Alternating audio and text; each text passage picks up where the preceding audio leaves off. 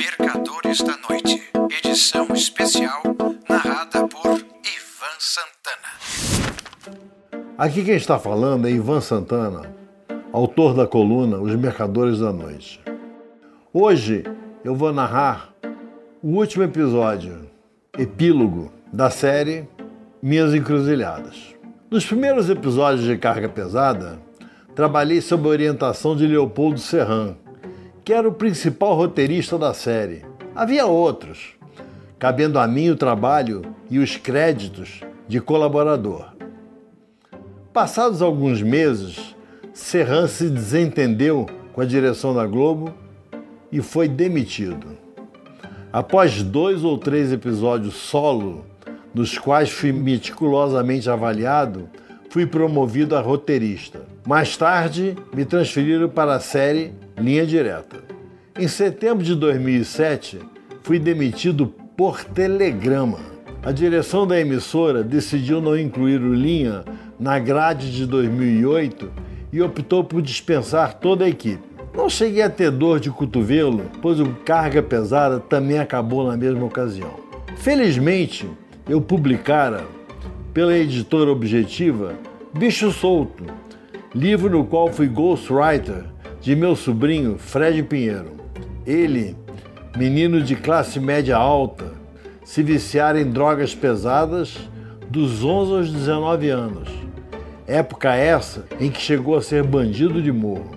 Quase morreu ao injetar nas veias água da Lagoa Rodrigo de Freitas misturada a pó de cocaína, o que lhe valeu uma hepatite C. O que interessa é que ele ficou totalmente curado da doença e da dependência química. Hoje mora em Belo Horizonte, onde divide seu tempo entre as profissões de fotógrafo e artesão de joias. Como sou workaholic e nunca durmo no ponto, escrevi Plano de Ataque sobre os atentados de 11 de setembro livro que novamente me pôs lá na cabeça na lista de best-sellers. Em nome de Sua Majestade, Projeto Maratona, Perda Total, Herança de Sangue, 1929, O Terceiro Templo, Batomushi, Caramba, eu me transformara numa máquina de escrever. Trabalhava também para a BMF, onde redigia a coluna Bulls and Bears. Em 2008, Vendi os direitos autorais dos Mercadores da Noite para a RT Features. Rodrigo Teixeira. Recebi uma boa grana, mas o filme até hoje não foi produzido. A mesma RT me convidou para passar 40 dias no Paquistão, Afeganistão e Catar, numa viagem de pesquisa para o livro Terra de Fronteira, com a intenção de transformá-lo em filme, só que ainda não saiu. Mas valeu a pena percorrer o subcontinente asiático e parte do Golfo Pérsico. Tive a oportunidade de conhecer Islamabad, Rawalpindi, Lahore, Faisalabad, Multan, Karachi, Mohenjo-Daro, entre parênteses, com mais de 5 mil anos de história. Estou me referindo a Mohenjo-Daro. Queta e o Passo Khyber, de onde passei para o Afeganistão, tal como fizeram Ciro Grande, Dario da Pérsia, Genghis Khan e 30 mil ingleses, dos quais morreram 29.999 no reinado da Rainha Vitória, para a profunda consternação da soberana. Em Doha, no Catar, fiquei preso por 17 horas por ter entrado no país sem visto, até que a cônsul brasileira, Cláudia, conseguiu me liberar e pude conhecer o país. De volta ao Brasil, o novo marco em minha vida foi Voo Cego, livro que escrevi em parceria com o comandante Luciano Mangoni. Foi um tremendo sucesso? Não. Toda vez que lanço um livro, no primeiro dia após a publicação, já sei se será sucesso ou não, pela quantidade de e-mails que recebo de leitores. Se em caixa preta já encontrava minha caixa postal lotada ao ligar o computador pela manhã, Voo Cego foi o oposto. Por uma tremenda coincidência, no dia seguinte ao do lançamento de Voo Cego, a direção da Inversa me convidou para ir a São Paulo, onde me faria uma proposta de trabalho. Me esqueci de dizer que sofro de arritmia cardíaca e que já passara por uma ablação. Pois bem, enquanto conversava com o pessoal da Inversa, um relógio especial que uso no pulso marcou frequência cardíaca de 132 batidas por minuto. Me sugeriram correr para o Albert Einstein. Para morrer, eu disse, prefiro que seja no avião ou no Rio.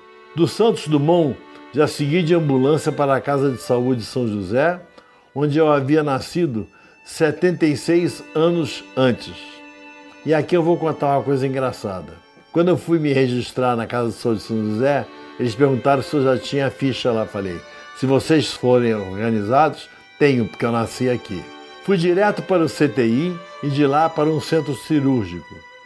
Sob anestesia geral, fui submetido a um ecodoppler cardiograma transeofágico, ufa, que mostrou a necessidade de novo procedimento de choques no coração, o que foi feito imediatamente, aproveitando a sedação.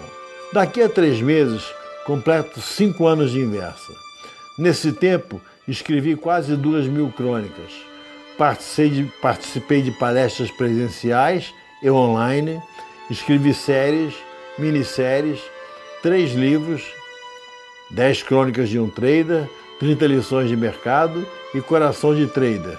Este último a ser lançado no mês que vem ou em janeiro de 2022.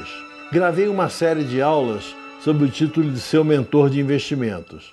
Fiz algumas viagens, sempre acompanhado do laptop.